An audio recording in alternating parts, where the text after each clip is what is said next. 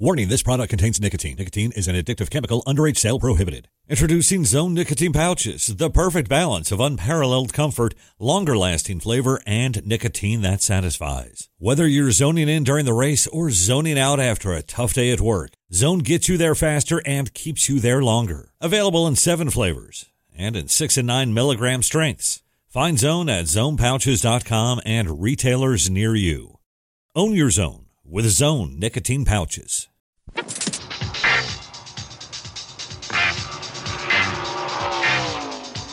From Daytona Beach, Florida, this is the MRN Broadcasting Company.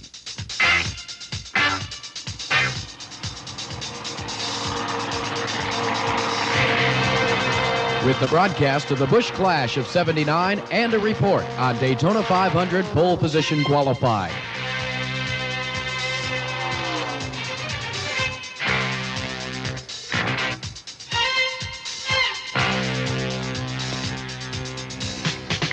This report is brought to you by STP, makers of fine automotive products, and by Busch Beer.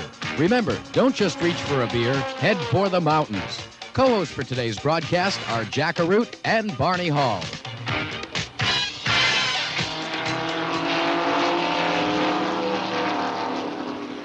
Good, good day, America, and welcome to the World Center of Racing, Daytona International Speedway. The sounds you hear in the background are the Midwestern stars of the Automobile Racing Club of America as they make their annual trek to Daytona Beach, Florida, and they are competing at the present time in a 200 mile contest known as the ARCA 200.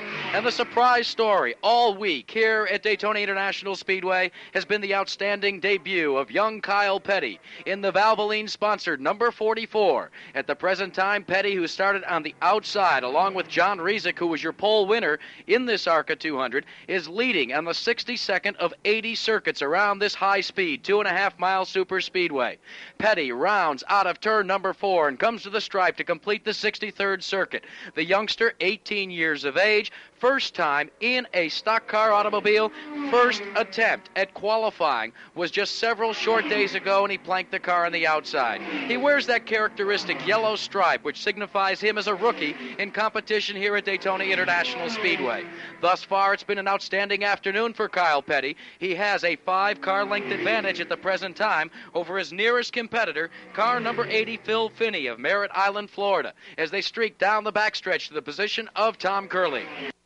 Kyle Petty continues to show the colors out here, the Petty Enterprise, blue and white. And Kyle now with Phil Finney pulls up on the high banks. Phil Finney closes it down to just a scant three car lengths as they dive bomb out of turn number four and come to the stripe as we get to the waning moments of this ARCA 200, the first official event of Speed Week's 1979 stock car style. They are now nose to tail as they dart and dive into turn number one. The west end of the speedway is where the action is. It's a one-two combination, the Dodge Magnum of the youngster, 18 years of age, the third generation driver to come out of the Randleman, North Carolina clan known as the Petty Stable and he now lengthens it as they do the shoot and scoot down the backstretch to well over just three car lengths. They're approaching turn three now. Petty continues to show the way, and it looks like Finney tries to hook up as they go into the west turn. Here they come into turn number four. A lot of concern before the race started as to how Kyle Petty would do in the draft. Thus far, he's had several very close moments, but at the present time, glued to his rear bumper is Phil Finney, just gambling, waiting to see what will happen. As we said, 80 laps of competition, just a tad late getting started here in activity as 49 cars took qualification runs for the half million dollar Daytona 500 at 11 a.m. this morning. And we'll give you more about that story shortly, but we're going to keep you abreast of the racing debut of Kyle Petty and the rest of the Automobile Racing Club of American contestants.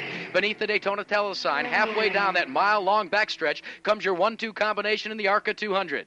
Here comes Finney now. He goes downtown the low groove and tries to take a pass on Petty, and Petty pulls ahead by another two cars. Phil Finney looked to the downstairs side, but Kyle Petty hung tough in that characteristic high side Petty action. He's up against the concrete retaining barrier. He continues to lead this event as they come to the stripe to complete the 66th circuit. It's the blue, white side panel blue numeral number 44 out front. Kyle Petty, the youngster, as we said, just recently married. Just one week ago today, he married the Patty Huffman, one of the former Miss Winston girls, and they are celebrating their honeymoon here at Daytona International Speedway and in the Daytona Beach Resort area. And it would be a great afternoon, a great story, an end to a Cinderella story should Kyle Petty gather in this ARCA 200 in 1979. They're down in front of Tom Curley once again. It is a day of first for the Petty clan as Petty sits in the first row. He takes the first lap and he continues to lead here as we go to lap 66. There's been a lot of action thus far. Car number 73, Bobby Jacks, was involved in a nine car tangle. Jacks out of Dayton, Ohio, flipping several times. He has been removed to the Monaco Care Center. The other drivers involved in the ARCA 200 crash, some observers saying it was the worst that has been seen here at Daytona International Speedway. Marvin Smith, Mike Riley, Bobby Fisher, Paul Dean Holt Jr., and Bobby Davis. As we said, a seven car crash brought out one of the three caution periods thus far. Kyle Petty making some fine maneuvers on pit road, making use of those caution periods, has held on to the lead. Phil Finney runs in second. Third spot belongs to your pole sitter, John Rezick of Elvin, Texas. Running in fourth is the 14 automobile, which started back in fourth position. That's Billy Hagan of Lafayette, Louisiana. We'll be down for the finish in this, the ARCA 200, in a moment. Your hand, nothing stopping a chair, or even engine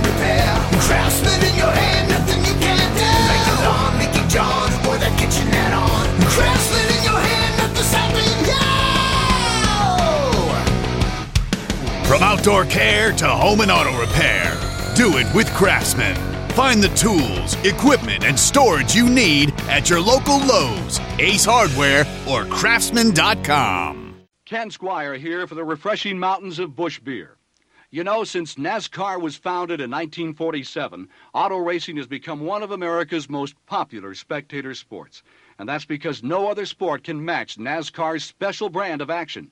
It's the excitement of the great races, from Riverside, California to Richmond, Virginia. The excitement of the great crews, like Junior Johnson and Company. And of course, it's the excitement of incredible drivers, like Cale Yarborough and David Pearson, streaking to the finish line. And that's why Busch Beer is proud to sponsor NASCAR racing. We think there's nothing to match the foot through the floor kick of NASCAR competition. Busch shares your enthusiasm for today's race. We hope you share our enthusiasm for the great natural mountains of Busch beer as well. So next time, don't just reach for a beer, head for the mountains. Anheuser-Busch, St. Louis, Missouri. A change in leadership here at Daytona International Speedway as we bring you down to the final 11 laps in this ARCA 200. Your new leader is Phil Finney of Merritt Island, Florida. A slingshot down the backstretch gave him the lead over Kyle Petty. We'll be back for the finish, but first from Daytona Beach, Florida, this is the MRN Broadcasting Company. Back here at the World Center of Racing, Daytona International Speedway, Paul Dean Holt Jr. of Sweetwater, Tennessee, in the Barney Chapman Torino has had an engine come unhinged in the tri-oval area. He has pulled it down onto the grass, however, and there is no caution on the speedway. Another car spinning wildly in the tri-oval, and that will bring out the caution. A tire shredding on car number eight, Bobby Watson of Prestonburg, Kentucky. He brings it to rest at the east end, the west end of the pit road area beneath the Union 76 ball. So that will bring out the caution once again with nine laps remaining. Now the run is back to the start finish line for your lead team of Kyle Petty and Phil Finney. Finney at the in the lead as they come down here. Kyle Petty dips in the east end of the speedway and takes over the lead, gambling that this race will finish under caution. They are racing back to the line, working through some race traffic. Darting through comes Kyle Petty, dips to the inside, cutting through like a hot knife through butter, comes to the tri-oval area, and at the display of the caution, it will be Petty in front, Finney in second. That will slow things down now with 72 laps of 80 circuits scheduled here completed. Kyle Petty is your leader. And it's been a fine run, as we said. Kyle Petty coming to Daytona International Speedway to make his racing debut. Many pitside observers felt that he would wait until he was 21 years of age to make his racing debut, much the same way as his father, who was a second generation driver, did, and moved directly into Winston Cup Grand National competition. A lot of fast talking and a lot of sincere convincing gave Kyle Petty the Dodge Magnum, which Richard Petty drove on the Winston Cup Grand National Trail most of last year before he switched to Chevrolet General Motors Power. He brought the car here with his dad's Oldsmobile, and they shook them down in the early January immediately following the Winston Western 500. Petty convinced them then that he could run with the best of them, clocking speeds in excess of 187 miles per hour. They came to Daytona International Speedway with John Marcum's traveling circus known as the Automobile Racing Club of America, and Kyle Petty literally wowed the pitside observers by qualifying at 189.243 miles per hour. Your second place car presents himself on pit road. At the present time, that's Phil Finney in car number 80. So your leader is car number 44, Kyle Petty, as we said. Finney is on pit road. The crew goes to action. They were showing some white smoke from beneath the Finney machine, so it could be a problem for Phil Finney, who was battling so hard with Kyle Petty. But for the young Petty, at 18 years of age, as we said, it's been a flawless afternoon and a fitting ending to a Cinderella story. Having qualified, as we said, at 189.243, he has literally had his hands full here, learning the hard way, the little intricacies of the draft and the little tricks that this grandmother of stock car racing, this speedway known as Daytona International Speedway, can throw up at a race driver. Daytona International Speedway celebrating its 20th anniversary of competition. This will be the 21st year of competition to be exact, but they are celebrating somewhat the 20th anniversary, and it was 20 years ago in 1959 when the driver by the name of Lee Petty planked car number 42 into victory lane, but they did not determine that the winner of the Daytona 500 was the Randleman, North Carolina driver until just about a day and a half after the close of the event. It was a controversial finish and a controversial start to the Daytona International Speedway, but today we are witnessing history once again as a third generation driver. Kyle Petty, Randleman, North Carolina, newly married, just a bachelor just a week ago, hitching up with Patty Huffman, now known as Patty Petty, and she may make her first visit to Victory Lane this afternoon in this ARCA 200 spectacular. As we said, there's been a lot of activity here at Daytona International Speedway, and so much more coming up. We'll be on the air to the conclusion of the Busch Clash of 1979. We'll also give you a complete rundown on how the run for the pole for the $588,000 Daytona 500 went earlier today. But the action under caution as we work down to six laps remaining in the ARCA 200 shows Kyle Petty, your leader. Running in second is John Rizak in car number 17, third spot. Having been administered to on pit road, Phil Finney moves back into third position, while running fourth, one lap down, is car number 14. That's Billy Hagan of Lafayette, Louisiana. And running fifth on the field at the present time is the 98 of Ralph Jones from Upton, Kentucky in the Martha Jones Torino. The activity, as we said, very hot, very hectic. Here, it's a beautiful day at Daytona International Speedway. Some 50,000 people have flocked to this two and a half mile facility to view what many people are saying is the greatest spectacular in racing, the greatest three in one show ever to be witnessed anywhere in the world. The run for the pole position has been completed. We will tell you more about that later. Right now, we are winding down to the ARCA 200, and coming up shortly, what is considered by most to be the greatest race in history, the Busch Clash of 79. There'll be one lap to go, and we will resume green flag racing. Getting down for resumption of green flag racing with 75 laps completed from Daytona Beach, Florida. This is the MRN Broadcasting Company. Green flag has just been displayed to the ARCA 200 field with Kyle Petty leading the field into the West End High Bank turn number one. John Rizak has appropriated second position, and he has glued his front bumper to the rear deck lid of the Kyle Petty number 44 as they come down the backstretch in front of Tom Curley. Petty continues to lead Rizak. Here comes Rizak down in the low groove, and he starts to take over as he comes alongside Kyle Petty. Rizak takes over the lead going into the East Bank. John Rizak blows a 189 mile per hour hole in a wall of wind and goes downstairs and takes over the lead from Kyle Petty. Petty battles back on the high side, riding, riding the roller coaster out of turn number four. It's side by side as they come to the stripe, and there will be four laps to go. Two rookies leading this ARCA 200. It's John Rizak on the low side, Kyle Petty Petty down on the high hmm. side as they go to turn one once again.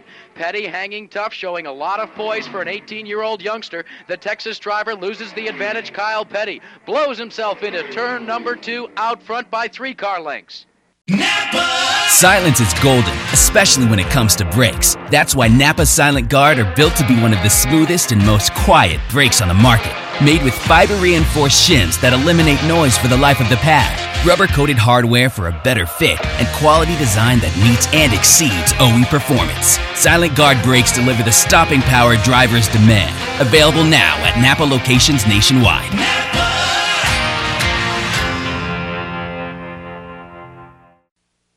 Have to know that Kyle Petty's been listening to his dad, Richard, as he rides the high groove up into the high turns, Jack, and they come down. Kyle Petty now leads by two car lengths as they approach the east banking.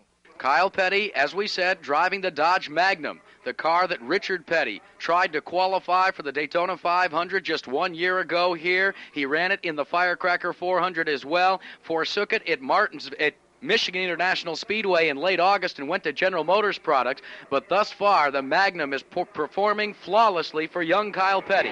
Petty comes across the stripe to complete the 78th circuit. There are two laps to go for this 18 year old race driver as he makes an attempt to be the first Petty to win at Daytona International Speedway in his first visit. Now remember, Lee Petty did it, but he, Lee Petty had been a Winston Cup Grand National competitor for many years, racing on the beach circuit here at Daytona Beach, Florida.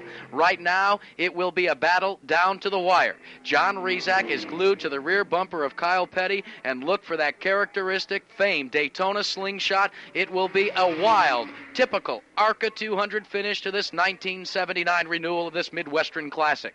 As they come to the start finish line once again, it is single file with Kyle Petty out front. The blue, white side panel, blue numeral number 44. The white flag has been displayed to him, and the red number 17 of John Rizak. They go to the west end of the speedway for the final time, escalating the speed to 189 miles per hour. It's Petty in front. Rizak runs in second.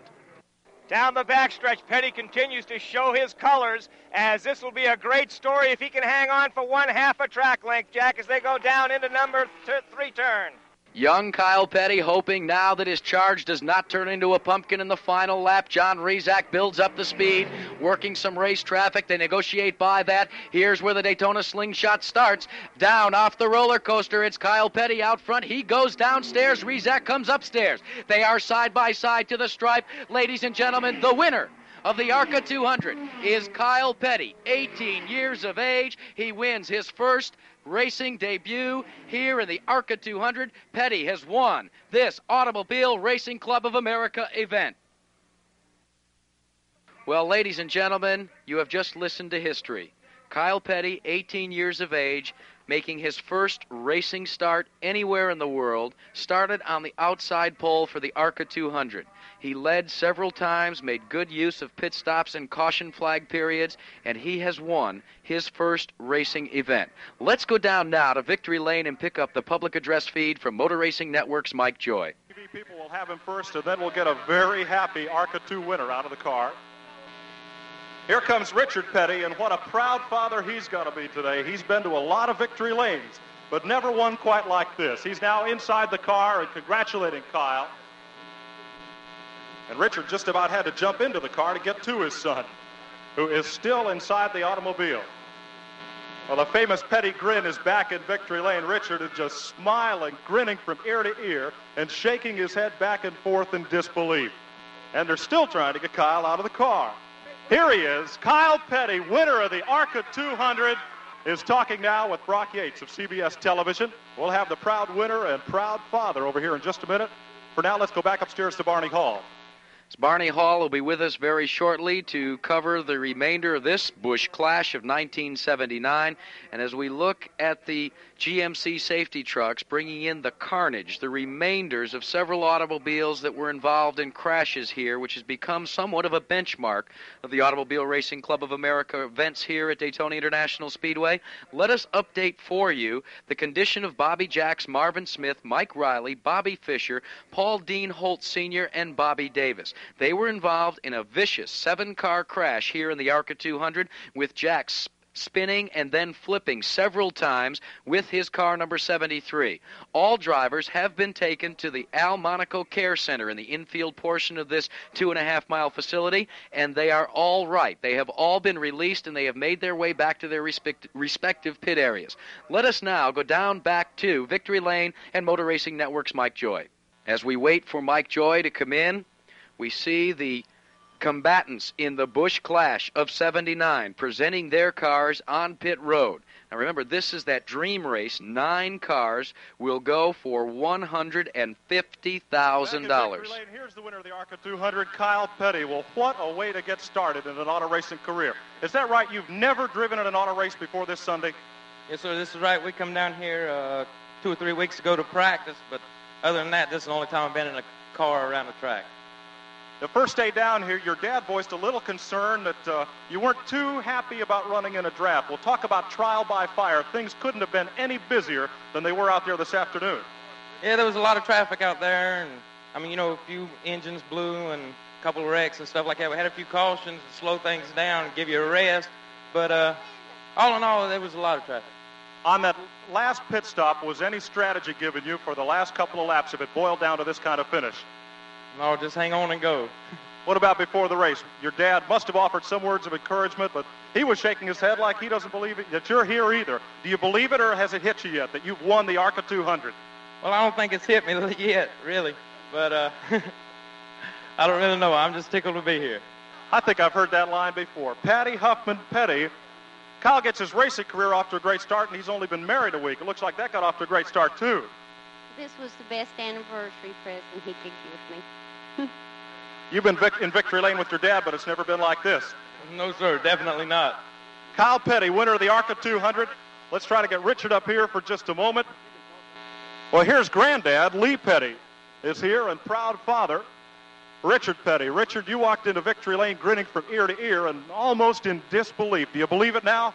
Not really. Uh, I tell you, if, you know, if you're writing a Hollywood script, you don't write them like this. It's really unbelievable, but he done a super, super job. And you know, I was afraid to tell him anything on the last two or three laps. I said, you know, just let him learn his on his own. So uh, looked like he knew what he's doing.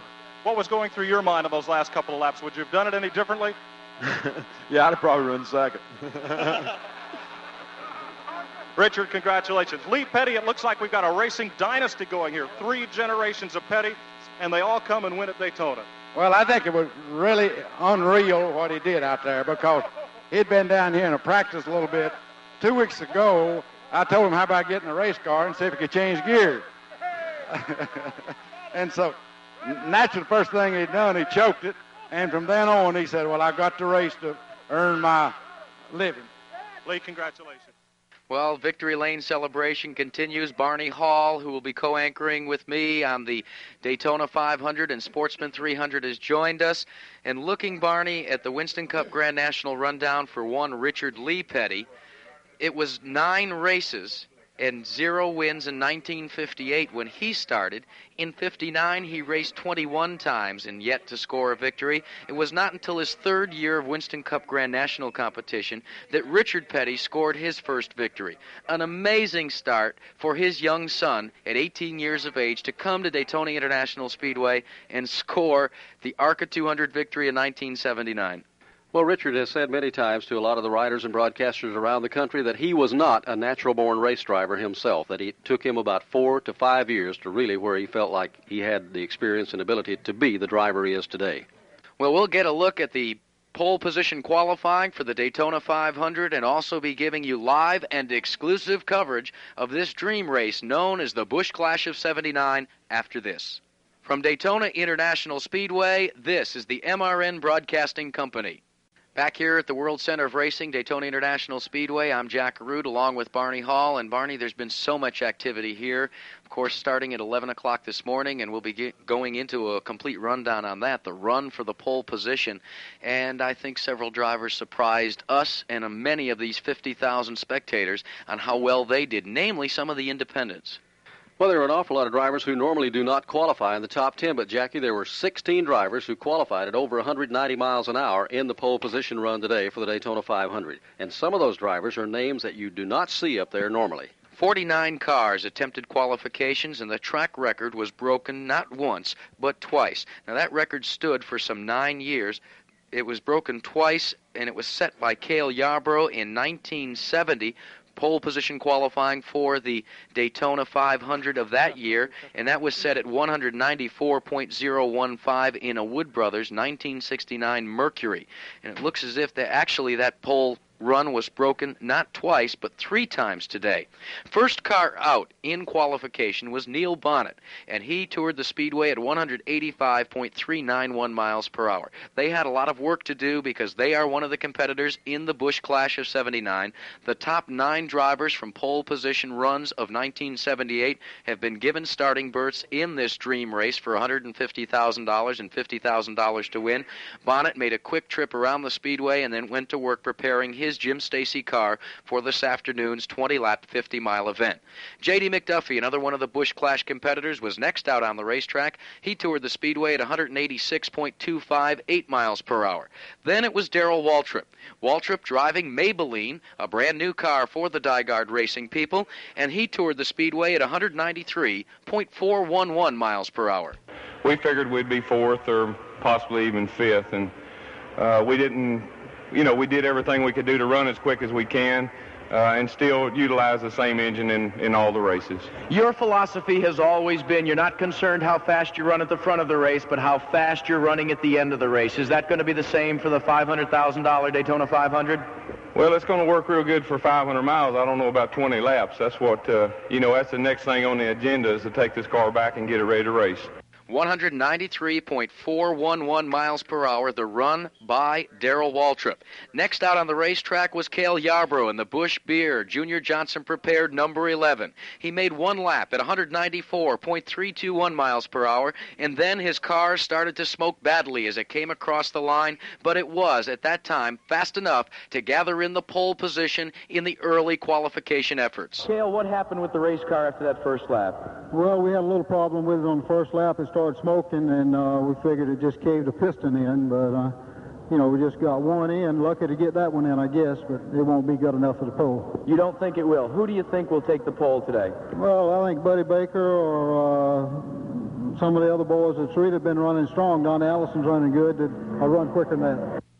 Kyle Larson brings his Chevy in. Four tires, Sunoco Racing Fuel. From fueling NASCAR champions on the track for over 20 years to innovating 94 octane, the highest octane on the market. Performance is what Sunoco does. All Sunoco fuel at the pump meets the same top tier standards as the fuel used in NASCAR. Money stop here for Ryan Blaney. Four tires with Sunoco fuel. From the track to your tank, you can trust Sunoco to help your vehicle perform at its peak.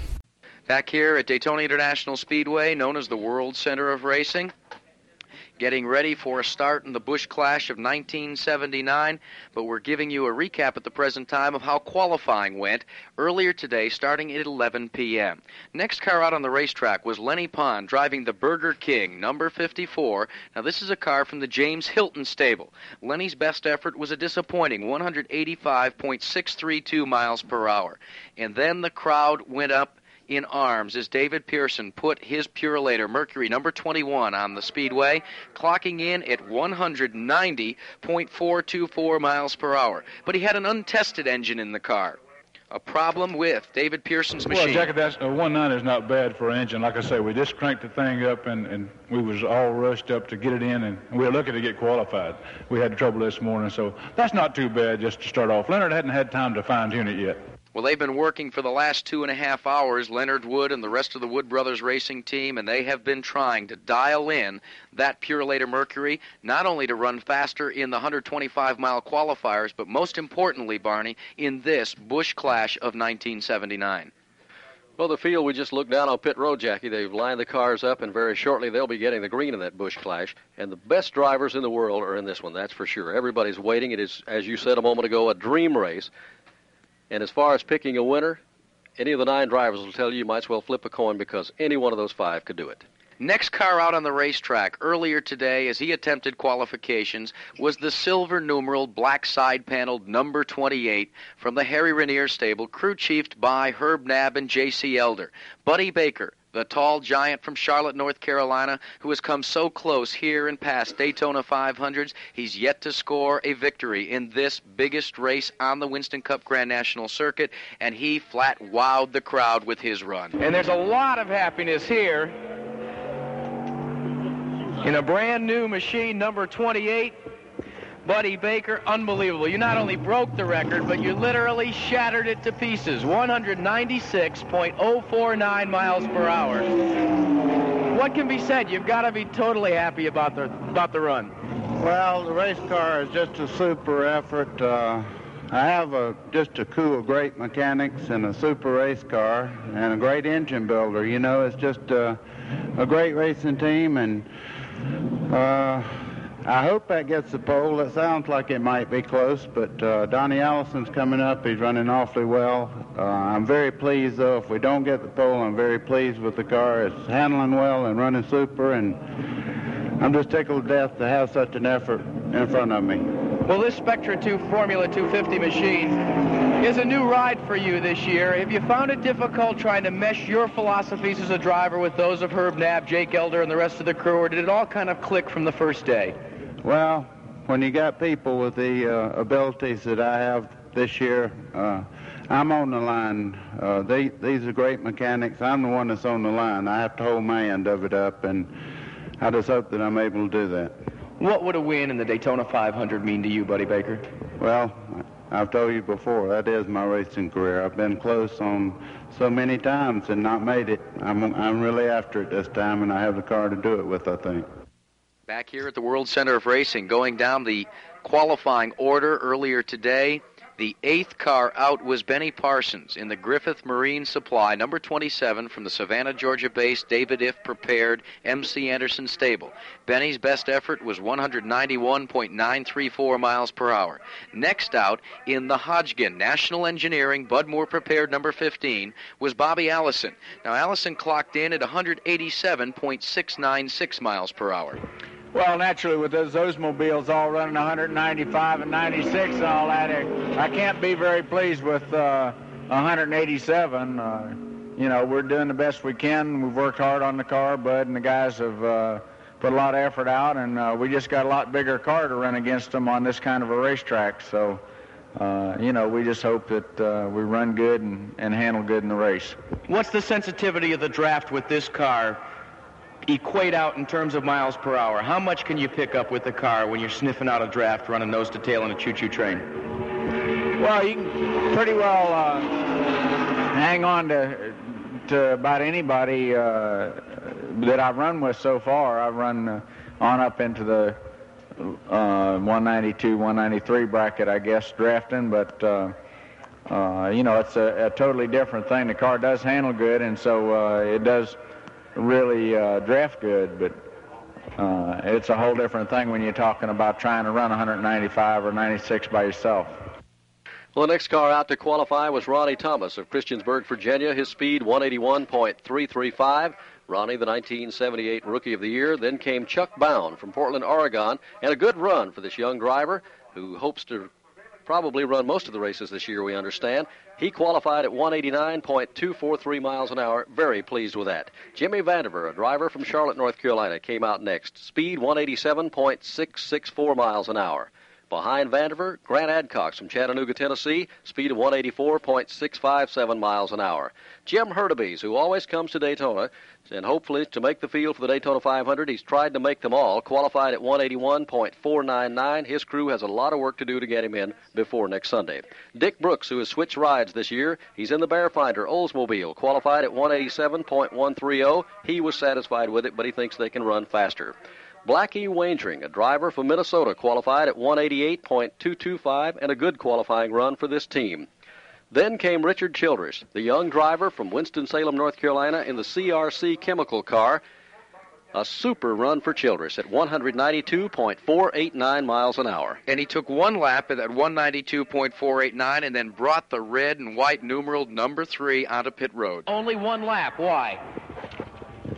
The car was real loose and the temperature started to get up, so uh, we were set up to qualify, and it only takes one lap. From Daytona Beach, Florida, this is the MRN Broadcasting Company. Back at Daytona International Speedway, the pre-race activities continuing on pit road. For a report on some of the circus that's going on preparing for the Busch Clash, let's go down to Mary Armentrout. Checking on the action and just coming down to rest directly in front of the introductory stand is a brand new Busch Beer sponsored parachutist. And as he landed, Barney, he pulled out a can of the new Busch Beer and popped the top on it. Well, the fans were cheering. We wondered for a moment there what everybody was looking up for, and he put it right on target, landing almost on pit road. 18th car out to attempt qualifications was the Kannapolis, North Carolina driver Dale Earnhardt, and they are touting Earnhardt as one of the future stars in racing, Barney. His speed, how about giving it to us? Speed for Earnhardt, extremely pleasing to himself and the crew, 190.275 miles an hour. Dick May, who always comes to Daytona also and makes the field here, May qualified at 179.57, a correction, 598 miles an hour. And then a young driver from Dawsonville, Georgia, Bill Elliott, came on the speedway. Good qualifying run also for Elliott, 185.242 miles an hour. Next They- driver out was a Wisconsin driver that is going to make a full time attempt at gathering in the 1979 Winston Cup Grand National Rookie of the Year title that's put up by Citicorp out of New York City.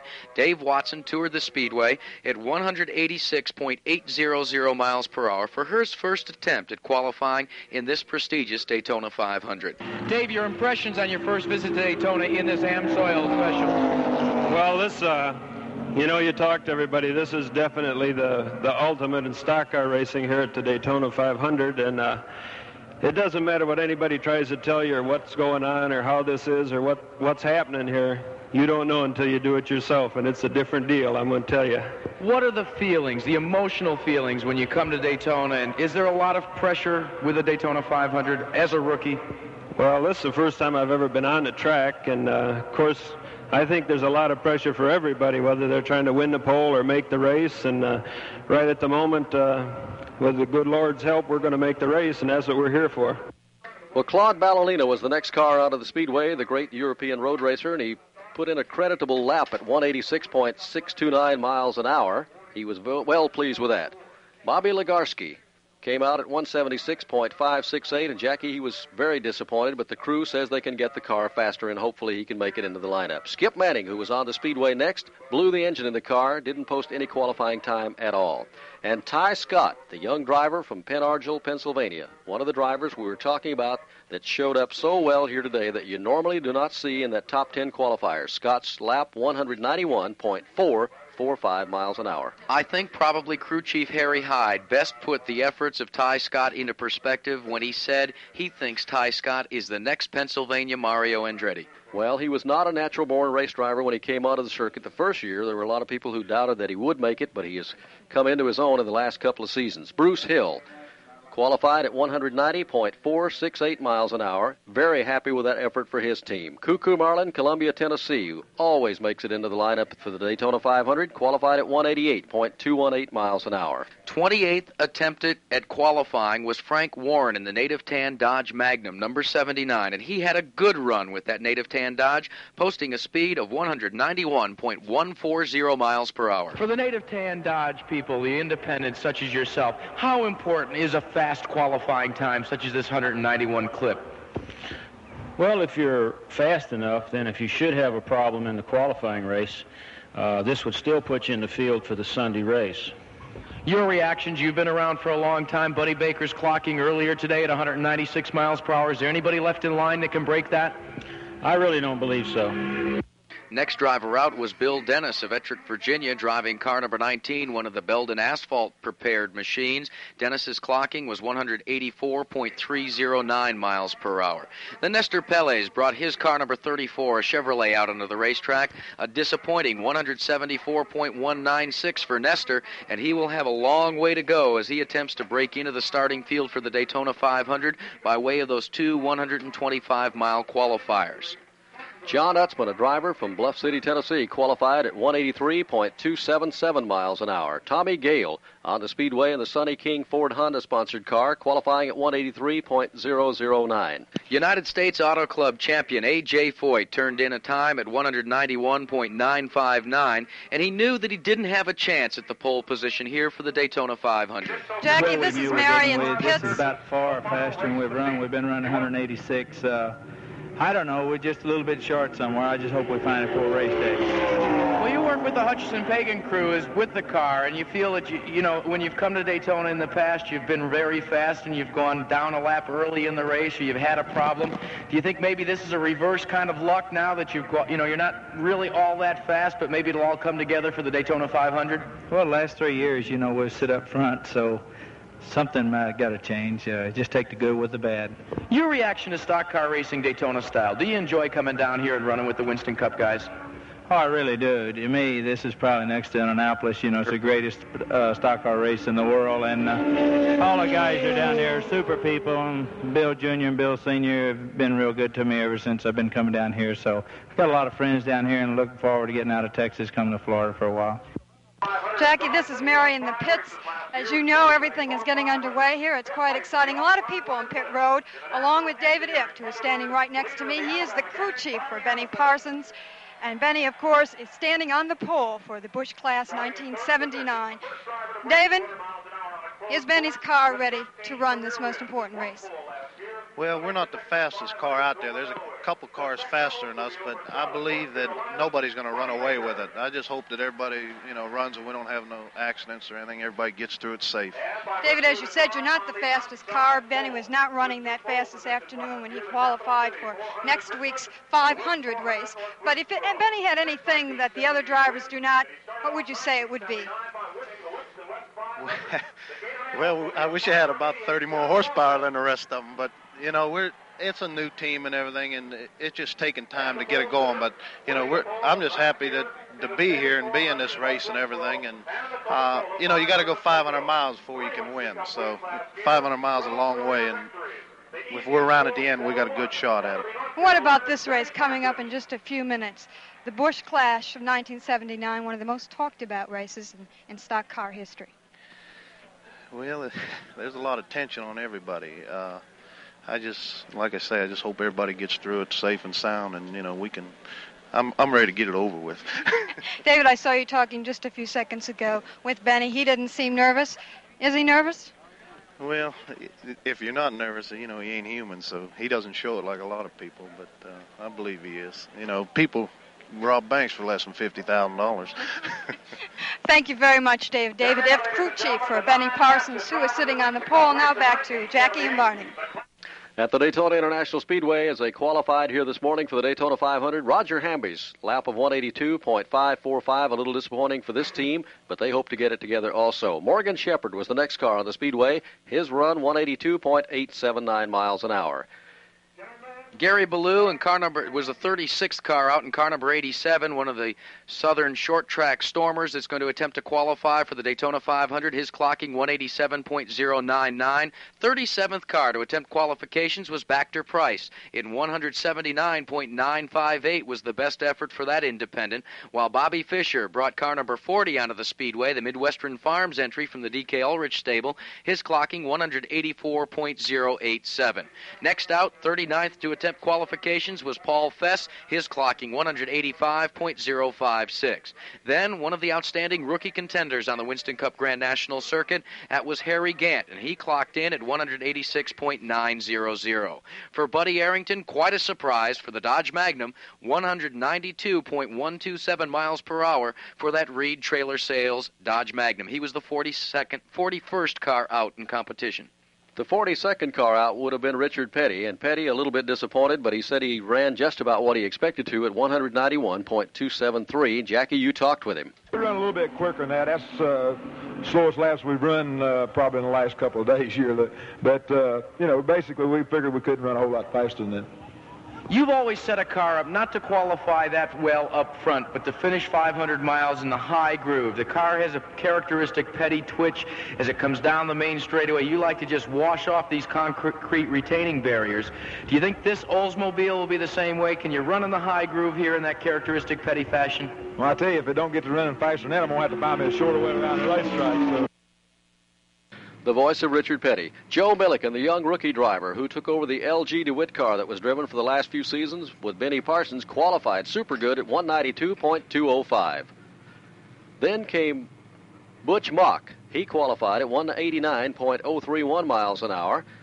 Dave Marcis out Fair qualifying run for Marcis, 187.273 miles an hour. Ricky Rudd, the 1978 Rookie of the Year, good qualifying run for this youngster from Chesapeake, Virginia, 189.039, and then came Donnie Allison. And for Allison, he was one of the last out and fell short of Baker's mark, but he was fast enough for the outside pole at 194.889 miles per hour. Well, Jackie, I I don't have any excuses. You know, we uh, we felt like we could run maybe a, a little faster and uh, you know, I'm real pleased. I'd like to get on the pole, but I knew Buddy was going to be awful strong, and uh, really, I think Hoss and the whole crew and everybody's worked awful hard to run this good, and uh, you know, I'm just going to try to do my part. It, uh, we got 125 miles to worry about, and uh, you know, we're just going to give them hell.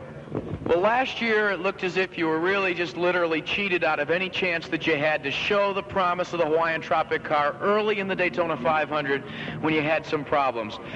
With this car and the 125-mile qualifying race, are you going to be outloaded for Bear, will it, we're kind of assuming that you'll have the outside pole locked up here. Will you just kind of sit back and just test the car out, or will you run on Thursday just as flat out as you possibly can?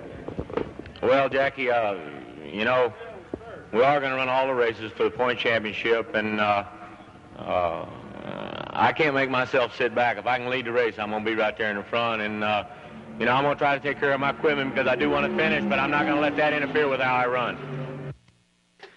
48th car out was Terry Labonte. His qualifying effort in the Stratagraph Special was 189.318 miles per hour. 49th and final qualifier was Geoff Bodine out of Bellingham, Massachusetts, the winningest short track driver in the country in 1978. His clocking a very good 190.443 miles per hour. And Barney, we will give a complete in-depth qualification rundown after the Busch Clash of 79. But right now, the Pontiac safety car, that beautiful Silverbird Trans Am special edition car has this nine car field in tow. Let's give our listeners the starting lineup. Well, it will be Benny Parsons of Ellerbe, North Carolina on the pole in the MC Anderson Oldsmobile. Starting second in this Busch Clash will be Darrell Waltrip of Franklin, Tennessee in the Gatorade Oldsmobile. Starting third, Buddy Baker, Charlotte, North Carolina, the WIN Incorporated Oldsmobile machine. Starting fourth, Bobby Allison, Hueytown, Alabama in the Bud Moore Thunderbird. And starting fifth, J.D. McDuffie, Sanford, North Carolina, the Bailey Excavating Olds. Starting sixth is Lennie Pond of Chester, Virginia in the Pond Chevrolet. Seventh position is Cale Yarborough, Timmonsville, South Carolina, the Busch Oldsmobile. In eighth position, David Pearson in the Purolator Mercury. And Neil Bonnett brings up the tail end of the field in the Stacy Racing Oldsmobile. Coming down for preparation to go green flag racing in this dream race, the Busch Clash of 79 from Daytona Beach, Florida. This is the MRN Broadcasting Company. Here at Daytona International Speedway, we are just moments away from the start of what is being touted as the greatest race ever conceived. Nine cars going for $150,000. Covering the action in turn number two of this two and a half mile speedway is Mike Joy. It is beautiful down here in turn number one. It's a gorgeous day. There's not a cloud in the sky. About 60 degrees. Perfect racing weather for this Busch Clash of 79. And Jackie, I wish they hadn't announced this race until about two days ago because I wasn't sure I could hold my breath for a month. But we're finally here, and we're going to see the nine fastest guys of 1978 slug it out for 50 miles. Tom Curley is covering the action on the backstretch. You've heard from him before as the cars round into turn number four. Covering the action for the MRN Broadcasting Company is Bill Bowser. Well, I think it's the most exciting race I've ever broadcast and probably I'm ever going to watch. And right now, coming out of this 31 degree oceanside banking at the World Center of Auto Racing, the two front and the seven behind are following the Pontiac pace car, and he looks like he's ready to lead them down, and we're ready for a go. Barney Hall, here they come. The dream race is just several hundred feet away from the drop of the green flag. Pontiac safety car dives onto pit road, and nine of the best drivers in the world, as some 50,000 people hold their breath. They're 300 yards from the start-finish line, waiting for the green flag. Benny Parsons, Darrell Waltrip eye each other on the front row. Green flag. And the Busch Clash for 79 is underway. A very good start as Cale Yarborough goes downstairs from his eighth position. They shuffle, bump, and grind as they go to turn number one. It looks to be Darrell Waltrip taking the advantage in turn one. It is Waltrip in the high groove, and here comes Bobby Allison starting outside second row. Allison following Waltrip through in second spot. Third is Baker. Fourth is Parsons. Fifth is Pearson as they head down the backstretch. Darrell Waltrip, he looks like a strutting peacock as he comes down looking into turn number three. Bobby Allison pulls up nose to tail as they go into the east bank, and here comes Buddy Baker, Bill Bowser. Buddy Baker down to the inside of Darrell Waltrip, and now he tucks back into the back end of Waltrip. Waltrip's going to lead him down out of turn number four to the start finish stripe. Baker running second, and Allison third. Single file out of that fourth corner. It is Waltrip to lead the first lap. Baker dives low. He may try to lead it himself. Thinks better of it. It's Waltrip, Baker, Bobby Allison, David Pearson, and Benny Parsons. They swing back into turn number one. Still single file. Nine cars continue single file. Here goes Buddy Baker, bottom of the racetrack. Slides past Waltrip, comes up into the middle groove, and Baker has the lead. He's pulling away. Four car lengths out of turn number two. Then it's Waltrip, Allison, Pearson, Parsons, Bonnett, Yarborough, Pond, and J.D. McDuffie. Here comes Buddy Baker, the fastest man in a closed circuit, 200 miles an hour. He now takes into turn the east bank. Buddy Baker, Darrell Waltrip pulls up Phil Bowser. Darrell Waltrip goes on to the back of Buddy Baker. Baker, of course, the pole sitter on the 500 seems fastest, but the number 88 Guard Gatorade car is on. The DiGard Racing Machine entry for Darrell Waltrip stays glued to the rear bumper of the Charlotte, North Carolina driver Buddy Baker. They have pulled to a four car length advantage over your third place machine, the Purolator Mercury of David Pearson, in this Busch Clash of 79. Coming down to complete the third lap in this 20 lap Busch Clash, it's Buddy Baker and Darrell Waltrip pulling to a four car length advantage over David Pearson and Bobby Allison, who run third and fourth respectively. We pause now for station identification. So far, Barney Hall, the scenario seems to be going as expected. Baker and Waltrip pulling to an advantage over the two Mercury automobiles, the Ford Mercury products running third and fourth respectively.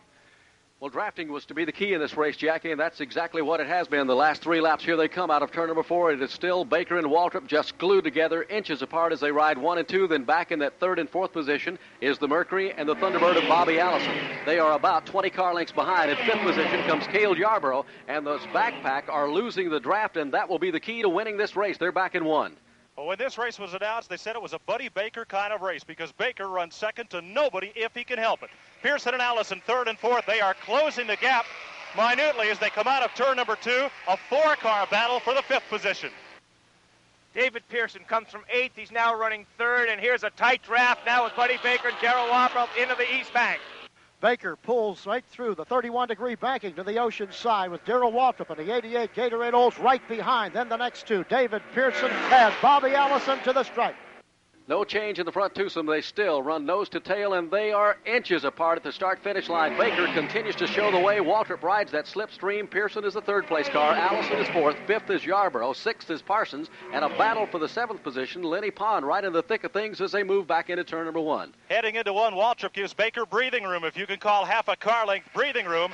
Out of turn two, Waltrip tightens it up again and comes right back onto the bumper of Baker's silver and black Oldsmobile. Buddy Baker thinks he's short tracking with a $50,000 trophy dash as they push and shove into turn number three. Darrell Waltrip won't make a try again this time. He's content to sit behind the back bumper of the number 28 Hector Olds of none other than Buddy Baker. Fastest on the day, continues to stay that fast. Down into the trioval. Front two still run nose to tail as Baker and Waltrip try to move away from Pearson and Allison. Then, still in fifth position, and now linked up is Benny Parsons and the Busch Oldsmobile of Cale Yarborough. And Jack Arute, as you look around the speedway, there are four twosomes and one onesome heading down into turn number one as McDuffie has lost the draft and continues to lose ground on the leaders. J.D. McDuffie was very concerned that he did not have enough horsepower to stay with these front leaders, but remember, $10,000 for last place. So, J.D., and if we get a caution flag for any reason, the caution laps will not count, and that will tighten the field up considerably. But we're seeing a classic display of drafting techniques in turn number four as Bobby Allison goes downstairs and appropriates third position. Bobby Allison grabs it off of David Pearson as they come right out of turn number four. He'll be moving up into the third spot, down into the tri-oval and the stripe. Back to the line. It is still Buddy Baker and Waltrip. From Daytona Beach, Florida, this is the MRN Broadcasting Company. The Busch Clash 79 is underway, and down the back chute go Baker and Waltrip. Then back for third position. It's shaping up as a four-way battle as they move right up into turn number three. David Pearson dives to the inside. Pearson goes up into three. Now a four-way up into the high banks and Bill Bowser. David Pearson has to go high and then down low. There they come. They're two and two again. Now Bobby Allison trying to pull up very hardly, but Allison has to back off as they come toward the stripe this time in the tri-oval. Well, Barney Hall, this two-car squadron up front are beginning to lengthen their advantage over David Pearson, Bobby Allison, Benny Parsons, and the separation now is five and six-tenths seconds as they go into turn one in front of Mike Joy. It's Bobby Allison appropriating third position, moving past Pearson, five car lengths ahead of a tight draft involving Pearson, Parsons, and Cale Yarborough. At 200 miles an hour, they approach turn three, and it looks like Buddy Baker's going to show Darrell Waltrip who the best in the world is. Turn three.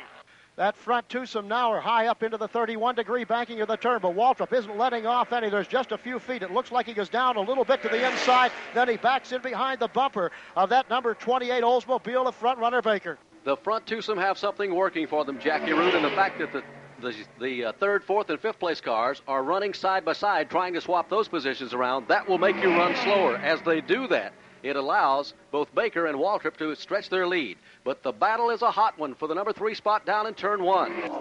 David Pearson had it and lost it. It is now Benny Parsons in third. Bobby Allison's in fourth, and those two cars put eight car lengths of daylight on David Pearson and Cale Yarborough, who's back in the sixth spot. Third and six are strung out, but we still got a nose to tail up in turn three with your leaders. Leaders are still nose and tail, but Benny Parsons now has on his tail number 15, the Ford Thunderbird of Bobby Allison. So it's now back two, two, and two, and two and one. Well, they're dealing out the cards with 11 laps completed of the 20 scheduled. It continues to be the gentle giant from Charlotte, North Carolina, Buddy Baker. But when he looks in the rearview mirror, he finds glued to his rear deck lid Darrell Waltrip in the DiGard Racing Oldsmobile. Benny Parsons has taken over third spot while running fourth is Bobby Allison. David Pearson is in fifth. Cale Yarborough holding on for dear life in sixth spot. Baker's car like just one half car length lead for Buddy Baker is now coming out of turn number two. Parsons leads Allison by two lengths. Pearson has Cale Yarborough locked right on his bumper. There's a long distance now between your leaders and your third place car, but these drafts with 2 2 and 2, and now all of a sudden you've got Cale Yarborough starts to make a move down past David Pearson. And that move is made, and Cale Yarborough moves up in past Pearson and in behind Bobby Allison. Leaders across the stripe. Baker still out front. Waltrip riding second as they head back into turn number one.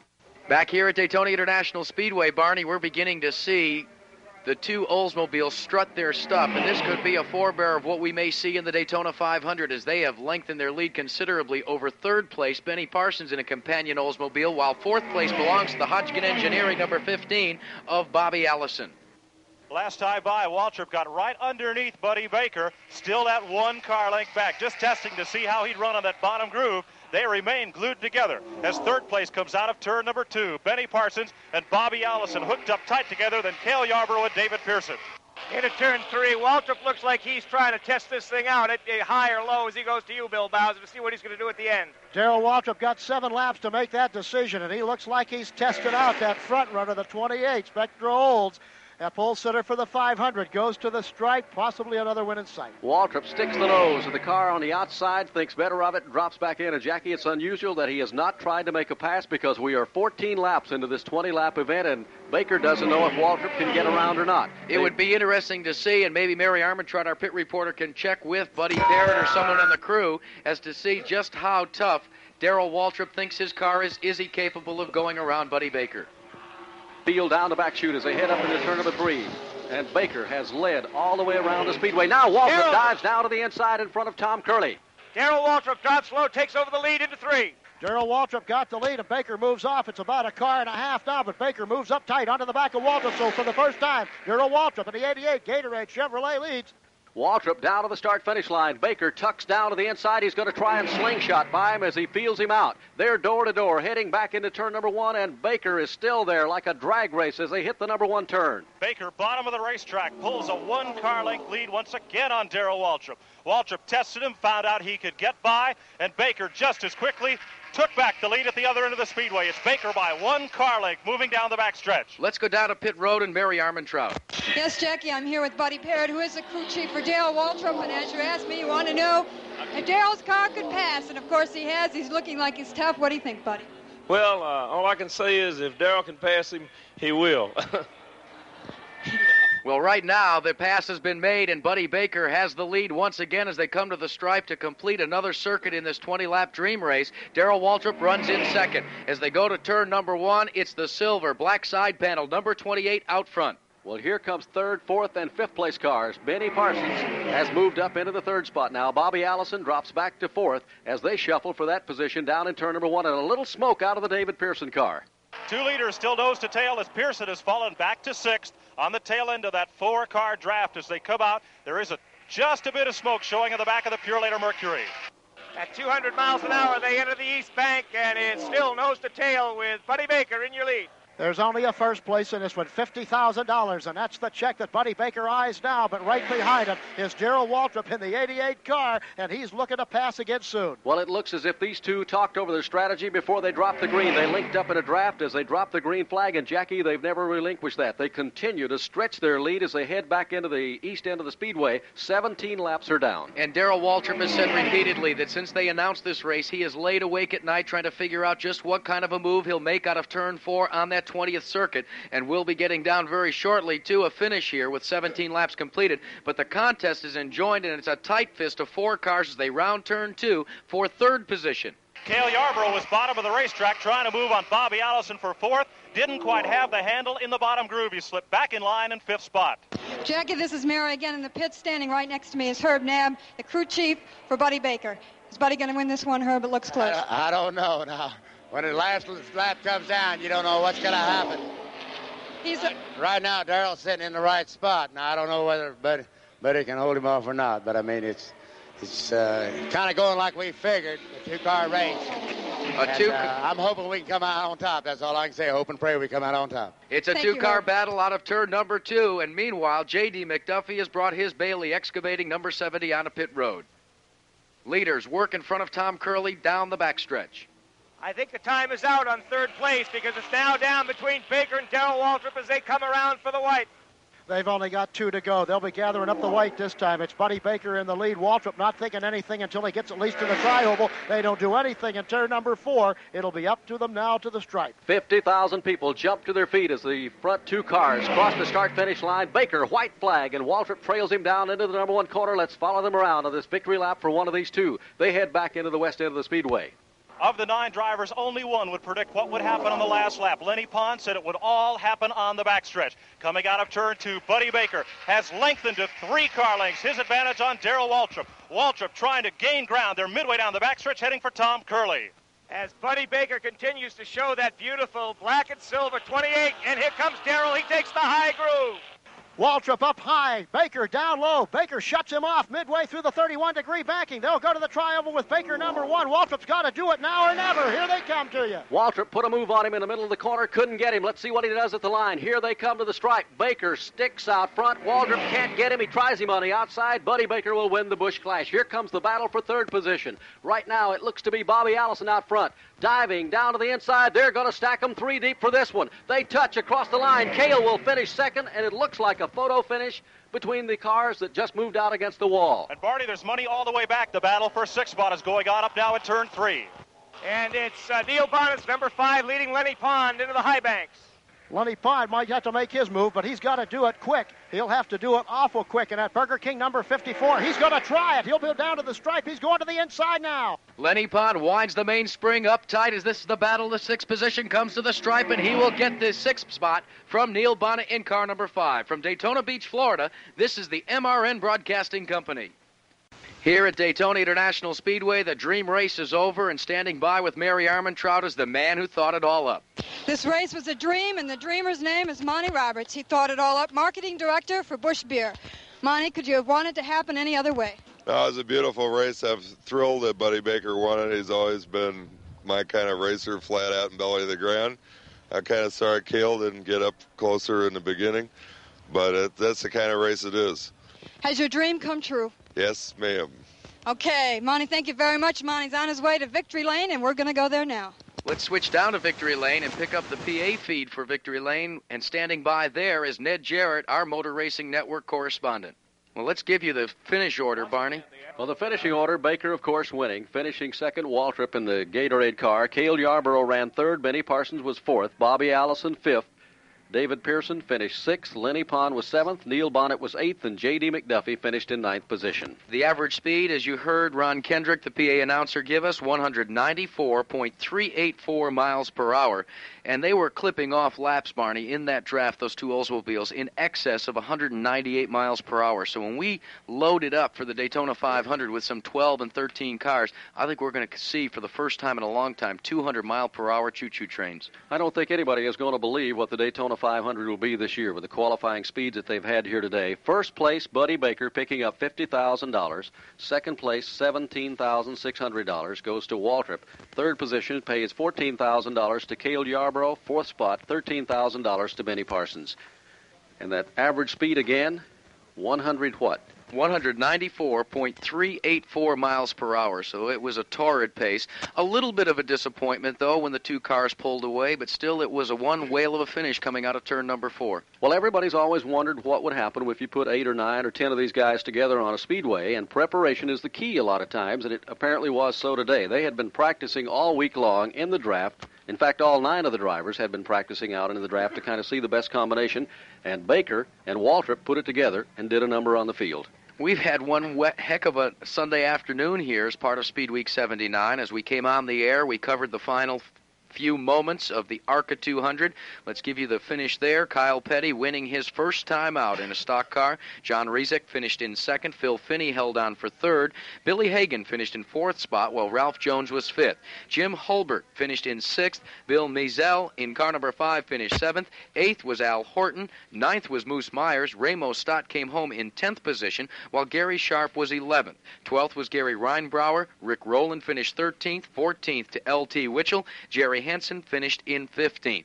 The finish of the Busch Clash of 79, recapping once again, Buddy Baker victorious, Darrell Waltrip finishing second, Cale Yarborough was third. Let's go to Victory Lane. Crew very happy. Herb Nab, the crew chief on that car. Herb, did you think you could stay out front? Was you in the right place on that last lap? Well, I felt if anybody could do it, Buddy could do it. I mean, I'm just so happy. I mean, I just can't say enough. And for Harry Ranier, I'm just so tickled that for his sake that everything he put together here is working now. Buddy, congratulations on a super run. You've had quite a day here. Well, I tell you what, I might have been two years without a victory, but th- today has been worth every bit of the frustration I've had in the past two years. When you went, took the white flag, did you think he was in the right position? Did you think about backing up and getting behind him, or what were your thoughts? Well, you know, I won uh, three Talladega races by leading on the last lap, and uh, they got to show me that being in second is the place to be on the last lap. I don't care where you're at because there's certain things that you can do that uh, they just can't overcome. If you stay on the bottom of the racetrack, it makes the second car push, and you can beat them. Buddy, are you going to be able to get back on the ground before next Sunday in the Daytona 500? Oh, we got a 125 miler to run, and uh, a 500. I'd like to get them all. Well, we're going to see if we can get you a good Busch beer here in Victor Lane very shortly. Ned Jarrett in Victory Lane Buddy talking Roberts. with winner Buddy Baker. Thank you, Ned. Buddy, I want to congratulate you on behalf of Busch Beer. I bet on you to begin with. If, if Cale could win the race, I, there's nobody I'd rather see win it than Buddy Baker or Waddell Wilson or Herb Nab. Well, thank you very much, and uh, it just worked out. Darrell Waltrip's a real super race driver, and when he got up under me there, he enabled us to pull away from him. And uh, I was more surprised than anybody when I looked in the mirror and there was just two of us on the last lap. It's been a strong day for Buddy Baker. We'll give you the rundown in the top positions for qualifying in the Daytona 500 after this. From Daytona Beach, Florida, this is the MRN Broadcasting Company. Well, Barney, the Busch Clash of 79 is over, the ARCA 200 is over, and pole position qualifying has been completed. How about a rundown on the top 10 positions in order for the $588,000 Daytona 500? Well, Buddy Baker, of course, setting a new track record, 196.049 miles an hour, and putting his Oldsmobile up front for the Daytona 500. Donnie Allison in the Hawaiian Tropic car, another Oldsmobile, qualified 194.889. He will be the other car on the front row. Third fastest qualifier today, Cale Yarborough in an Oldsmobile, the Busch Oldsmobile at 194.321. Waltrip in the Gatorade Olds, 193.411 miles an hour. Fourth fastest overall. Then a big surprise to a lot of people, Richard Childress in the CRC Oldsmobile in a good qualifying run at 192.489. Sixth fastest overall, the rookie driver, and he will bear watching this year. Many people think one of the rookie drivers will win a Winston Cup Grand National race before the season is over. Millikan qualifying at 192.205 miles an hour. Seventh fastest qualifier, Buddy Arrington, another big surprise in a Dodge Magnum at 192.127. A.J. Foyt had to settle for eighth position, but he won't do that come the Daytona 500. Foyt will be up front.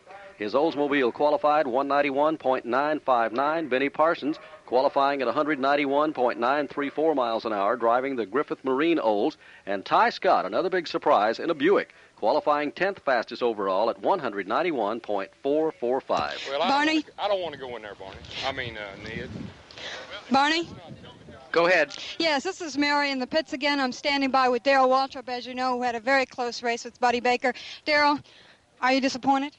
Well, not really. I thought, you know, we felt like it. Uh, Baker would be the car to beat. Of course, you know, we run three mile an hour faster than we did qualifying. So, uh, you know, I just glad to run second. Glad I could get in behind him and get tucked in good, and me and him could pull away from everybody else. And if he had slipped or had any kind of trouble at all, then I'd have been home free. So, uh, stood the odds of being eight to one. They were just uh, one on one, and he was a better car today. His car runs really strong here, and he's going to be tough to beat all week long. Is there anything you would have done differently? no, there's nothing. Uh, maybe worked harder before we got here. That'd be the only thing I know of. Okay, Darrell, thank you very much. Well, Barney, as we gave you that rundown of the top 10 positions for Daytona 500 pole position qualifying, the only two positions that are cemented in are Buddy Baker's and Donnie Allison. The rest of these competitors, some 47 strong, will have to attempt to qualify via the two 125 mile qualifying events. And for people that are listening to us within close proximity of Daytona International Speedway, those are touted as two of the greatest and most competitive events seen anywhere on the Winston Cup Grand National Circuit. 14 positions up for grabs in each event. The remainder of the positions for the Daytona 500 field are filled via the qualification efforts, but they start in the back of the top qualifiers in the 125 mile events. That all takes place on Thursday, and I think those are going to be two races where a lot of questions will have to be answered. Because after seeing the display by Buddy uh, by Buddy Baker and and Darrell Waltrip with these Oldsmobiles, they are going to be stout in the remainder of Speed Week 79. Well, a lot of people have learned an awful lot of things today in the qualifying and in the last couple of days in their practice laps. They will change the setup, and they have plenty of time between now and next Sunday. Some of the cars that didn't run quite as quick today to get it all together. So the Daytona 500 looks to be the best race by far, no exaggeration, of any stock car race that's ever been run anywhere in the world. Next event on Speed Week 79's calendar will be Thursday, February 15th, when at 12:55 p.m. they take the parade lap in the first 125-mile qualifying race to determine the starting positions for the Daytona 500. Promptly at 2 p.m. it will be the second 125-mile qualifying race. Then on Friday, February 16th, a brand new event will take the green flag at 11 a.m. That's the Baby Grand 100 for NASCAR's Baby Grand division, and those subcompact cars will be making their inaugural debut here at Daytona International Speedway. Many people saying that we could be in for some surprises in that event as well. Well, there's an awful lot of talent in that division, a lot of the young drivers, and they're very excited about being here at Daytona. We've had a chance to look at a few of the cars that have come in early. Some of the best equipment we've seen. That should be one of the best races of the week. At 1 p.m. on Friday afternoon, it'll be the sixth annual NASCAR 200 for the unlimited racing cars of NASCAR, the Grand American and Modified divisions. And for those of us that have followed the Mod Squad throughout their tenure here at Daytona International Speedway, they have definitely come of age, and that is some of the most exciting open-wheeled racing that you will witness anywhere. These cars look like Star Wars cars, Jackie, and the, the fans that came here last year to see them run for the first time, they they've changed the body styles on a lot of the Pintos and Gremlins and that type automobile for the modified division, and they qualify in the 180 mile an hour, almost 190 mile an hour bracket. And this year they may go into the 190 mile an hour mark due to the new surface here at Daytona. On Saturday afternoon, the MRN Broadcasting Company, you and myself, uh, as well as the rest of the crew, will go on the air at 12:30 p.m. to cover what is touted as one of the greatest late model sportsman events in NASCAR, the Sportsman 300 here at the World Center of Racing, and that is always a barn burner.